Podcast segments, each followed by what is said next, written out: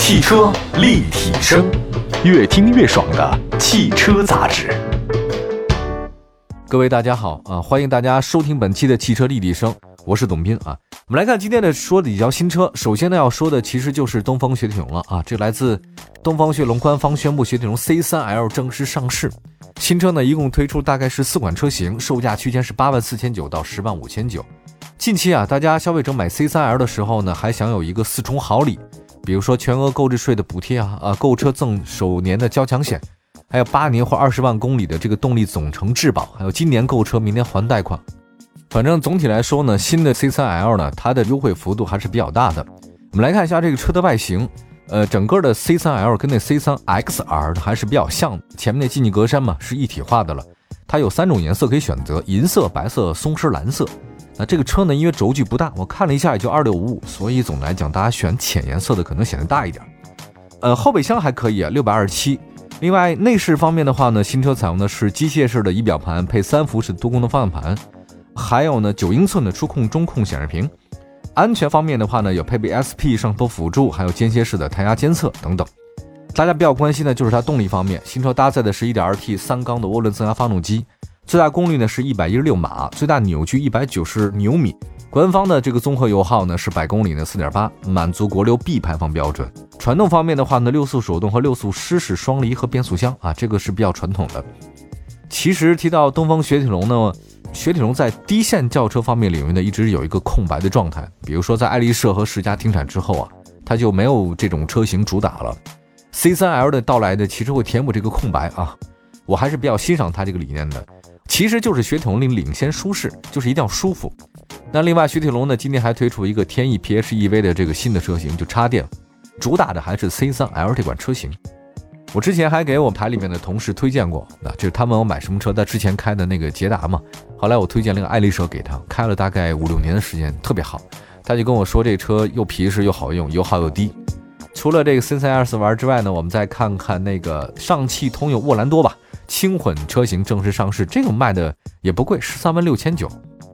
我觉得最近这两三年啊，看到大家是不是开始生二胎的人还真挺多的，因为现在养一个孩子是很辛苦的，不太容易，很累。再来一个的话呢，就是 double 累啊，因为现在养孩子大家都很金贵，不像我小的时候一生生一堆啊，三四个，哪个磕了碰了，大人好像也不是很关心啊，无所谓。但好像从七八年以后呢，开始这个计划生育啊，导致说家里只有一个孩子，两个孩子。最多一个孩子，两个孩子。这个家长们，但凡有一个孩子出点问题的话，这个痛不欲生啊，这个非常能理解。所以我一直想法就是要生，你不要生两个，你生三个。我觉得三个特别好，这个这三足鼎立嘛啊，魏蜀吴三国，哪个出现问题的话，也不要担心，还有另外两个。所以另外一个有事儿的话，另外还可以帮衬着，他们自己就形成了那种老大、老二、老三的概念啊，就不用你操心了。我觉得生两个还是少了，要要生就生仨，要不就你就一个。我说这个车呢，跟这有关系的，就是因为。最近二胎政策不是放开吗？所以大空间的家用 SUV 呢，很多消费者会选择。不过你说像汉兰达那样的那个价位，还包括它得等嘛，一般家庭受不了。所以雪佛兰旗下的这个跨界的 SUV 沃兰多，它其实成为了一个不二之选。这个沃兰多轻混车型正式上市，这次呢共推出包含五加二的五座位款的两种座椅设计的五款车型。售价区间还不是很贵，十三万六千九到十五万九千九，而且是轻混。它也全系下来的话呢，阵容很丰富。动力方面的话呢，搭载一套有 1.3T EcoTech 的双喷涡轮增压发动机和 48V 电机和 48V 的动力电池。它电源管理模块和混合动力控制单元组成的 48V 的轻混，满足国六 B 啊，这个不用特别担心，哪儿都能开。传动系统方面的话呢，它其实有一个六速手自一体变速箱。这套轻混的话呢，它有一个科技内容，我还特意查了一下。它有个叫电动助力、智能充电、智能动力能量回收、电动怠速在内的五种工作模式，还有叫敏捷启动，所以它的这个综合功耗呢是百公里六点一，啊，这个是它的一个技术方面内容。另外外观方面的话呢，美国车嘛，你就不要指望它的外观方面有特别独特的地方哈。车身颜色倒给你很多，比如说像这个海牙灰、午夜灰、哈流云白、星夜蓝、日出红、秋叶棕等六款车身。轴距呢是二七九六，基本上你可以等同于两米八啊，这个算是满足二胎车的一个正常的东西吧。它这个车呢，你说它是 SUV 吗？好像是 SUV，但你要说它还是 MPV 吗？它好像也是 MPV。之前很多人都说这款车有点不伦不类啊，我觉得你想能用自己一个特殊的车型定义给它的是很难，它是很个性化的一个东西。我觉得你可以把它这么说，它既是 SUV 也是一个 MPV。现在这个时代，想特别定义一款车很准确的还是很难讲的，你很难分清楚。但是它多功能，兼具了各种车型的优点的话呢，不失为一种好的选择哈，至少是汉兰达的一个替代选择吧。好，休息一下，一会儿呢再跟大家介绍其他的车型啊。今天说新车，汽车立体声，您的爱车情报站，会新车，私车定制，会买车，会客厅大驾光临。庖丁解车，精准分析；会拆车大师来帮您；会用车，自驾上路；会玩车，我们都是汽车人。继续回到汽车立体声，今天跟大家说的是这个新车。刚才说的东风 C3L，还有上汽通用的沃兰朵。接下来的话呢，也说说换标的荣威 RX5 的 Plus 车型。相信大家多多少少看过一些毒鸡汤吧，对吧？这个里面有常用的话，就是比你优秀的人还比你努力。你这个很扎心啊，呃，是扎心，但你很真实。比如说我上学的时候，很早去学校自习室的都是那些学霸尖子生，明明学习那么好了，怎么还起那么早？我这百思不得其解，他们就不睡觉嘛。我觉得这事儿呢，也可以放在汽车领域当中说，就是汽车市场也有这种现象啊。同级别最靠前的卖的很的好那几款车，它永远想办法推陈出新。举例来讲，这个 H 六就典型的，多少个月啊，它都是销量榜第一位，它这一辆车干了好几万一个月。可是它还在不断的推陈出新，推这个款那个款，哎呀，真是 H 六的家族多的让你眼花缭乱，你分不清楚。其实同样还有一个就是荣威 RX 五，这个车卖的也很好。RX 五呢和大家也很熟悉了啊，它口碑还是不错的，产品力很优秀。那之前的车型也比较多，很好的销量呢，马上推出一个新的车型，就是荣威 RX 五 Plus 要上市了，预售价呢是十二万两千八到十三万九千八。我觉得你说为什么这些卖的很好的车型，它一直在推陈出新呢？它有这种动力呢？我觉得可能是它的危机感，就是它老在这个第一、第二的位置上嘛，就想的说我要保持这个事儿了。被市场淘汰的人吧，他就能懒就懒了，他不想了。就是为什么这越懒你会越懒？这个可能就是这个道理。他老在前面嘛，他有危机感，总觉得自己那个宝座被别人威胁了，所以他拼命往前赶。荣威 Plus 呢，这个车型出来之后的话呢，前脸呢给了感觉的不一样，叫做荣麟纹理的那个格栅，立体感很好。而且呢，这是荣威换标了，它换了一个全新的 logo，那个时标的话呢，也算是一个亮点啊。之前呢是红的黑的啊，现在搞得更大了。它一共推出四款车型，售价区间十万三千八到十三万九千八。新车呢将享受三大终身权益，包含终身的原厂质保、终身免费保养，还有终身的免费基础流量等等。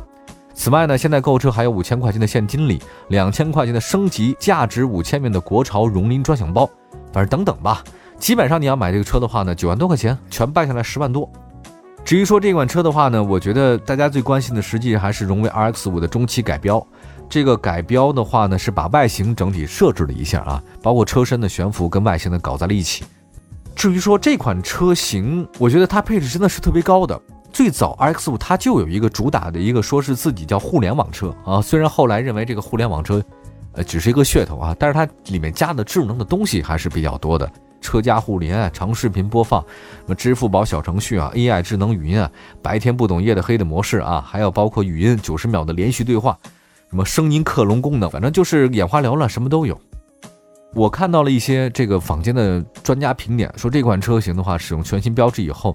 他是想年轻化的思维方式，他说现在很多产品目标都是打的年轻的这种人群，那么荣威新时标呢，实际上是面向荣威 RX Plus 上市的年轻化的一种标志，也是想分一杯羹的一个最好的一个表示吧。年轻人买车换标，也许可能是上新闻或者上热搜的一个最好的一种方法啊。年轻人接受不接受，我们看看市场的销量就知道了。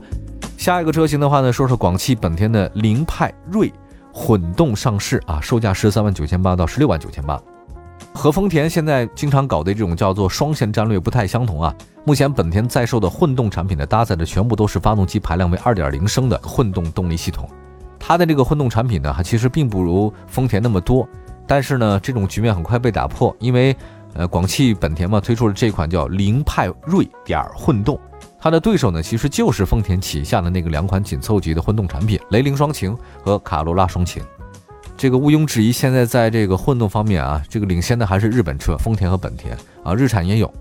凌派混动，一共四款车型，售价十三万九千八到十六万九千八。外形方面跟它的那个燃油版啊区别不是很大，细节呢有所调整。动力方面呢是搭载一点五升发动机和电动机组成的混动，百公里的油耗呢是四点一。新车方面的特征啊，我觉得外形就没有什么可说的，只是说因为它有些细节，比如说它毕竟是混动版，所以在中央 logo 那个地方加入了混动车型那个蓝色元素点缀了一下。啊，另外新车呢，在翼子板方面加了 Highboard 的这种专属标志，它其实就是混动啊。车身方面的话呢，新车采用 C 字形的车灯组，凌派混动版呢将提供冰河银、星耀红、极光蓝、奥夫特黑、塔夫绸白、摩卡金六种车身颜色供大家去选择。嗯，多媒体呢也是老熟人了，这个是 Honda Connect 2.0智导互联系统，这个里面有什么高德地图啊，各种音乐呀，什么各种应用程序都还是挺多的。另外呢，这台车呢还有一个手机互联，支持百度的那个 Car Life 啊，但汽油版呢是没有这个功能的，只有这个智能版有。他们的测评以后说，车内空间不变，但后面的储物空间稍微小了一点点啊。其实从二零一七年至今，广汽本田的这个锐混动系列的话，已经整体销量超过十二万台啊。它车型有中型车有，中型 MPV 有，紧凑型 SUV 都有。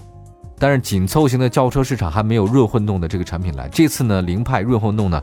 基本上是丰富了它这个算十几万的这个路线吧，啊，让本田的混动技术显得比较平易近人啊，应该还是有市场的。这日本啊，在这个丰田还有包括其他几个方面，他们做的这种混动做得非常的好。在我们强烈的拥抱新能源电车的这个市场里面，日本还一直是努力的往这个混动方面领域去努力，而且他们实践的还是挺好的。我不好说以后未来新能源车日本它会怎样，但是至少。在目前使用方面来讲，这种混动的车型在使用上是很方便的。无论你是加油还是这种电车，哈，适用性还是比较广。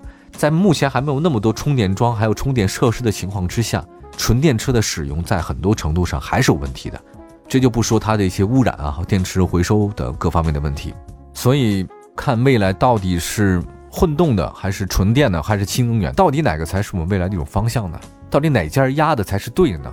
产品线到底往哪方面去生产？哪种技术才是代表未来的呢？哎，反正我是想不出来吧。大家呢也可以多想想这个问题哈。各位可以随时关注一下汽车立体声的官方微信和微博平台，或者可以关注我们的抖音，搜“汽车立体声”的全拼就能找到了啊。感谢大家，我们下次节目再见，拜拜，朋友们。